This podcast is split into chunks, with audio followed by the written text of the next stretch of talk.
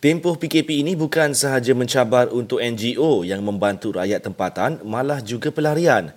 Menurut pengerusi NGO, Jaringan Islam Global Masa Depan, Tuan Haji Ahmad Azam Abdul Rahman, selain kekangan dana, mereka juga berdepan masalah tenaga kerja untuk tugas pengagihan bantuan untuk uh, menghantar bantuan itu sendiri ya. Kita hanya diizinkan untuk mempunyai dua orang petugas untuk menghantarkan bantuan uh, dan ini tidak mencukupi kerana kita perlu membeli makanan-makanan yang ada. Yang kedua kita kena membungkus. Kemudian kita perlu menghantar kepada masyarakat Rohingya yang ada. Dari segi bantuan pula bekalan pek makanan asas adalah yang paling diperlukan ketika ini. Pek makanan beras susu minyak gula Sardin. Ini merupakan fasa pertama yang sedang kita lalui yang kita rasa bahawa sekiranya PKP uh, ini berterusan lagi maka pasti uh, makanan yang kita, kita hantar ini cukup untuk dalam seminggu dua minggu.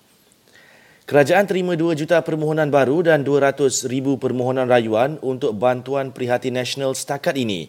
Menurut Kementerian Keuangan, angka itu masih dalam bajet fiskal berjumlah 250 bilion ringgit dan kerajaan boleh memberikannya.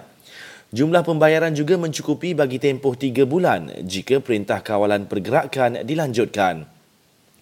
Sementara itu, sekumpulan pegawai perubatan daripada Akademi Perubatan Malaysia Gesa Kerajaan lanjutkan tempoh Perintah Kawalan Pergerakan Jelasnya penarikan balik PKP mungkin akan menyebabkan wabak COVID-19 kembali merebak dan kejayaan yang telah dicapai sepanjang tempoh empat minggu ia dilaksanakan menjadi sia-sia.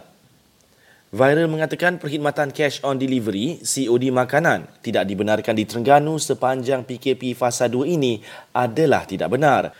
Jelas polis Terengganu pihaknya tidak menyekat mana-mana pihak yang menjalankan servis penghantaran makanan selagi mematuhi syarat.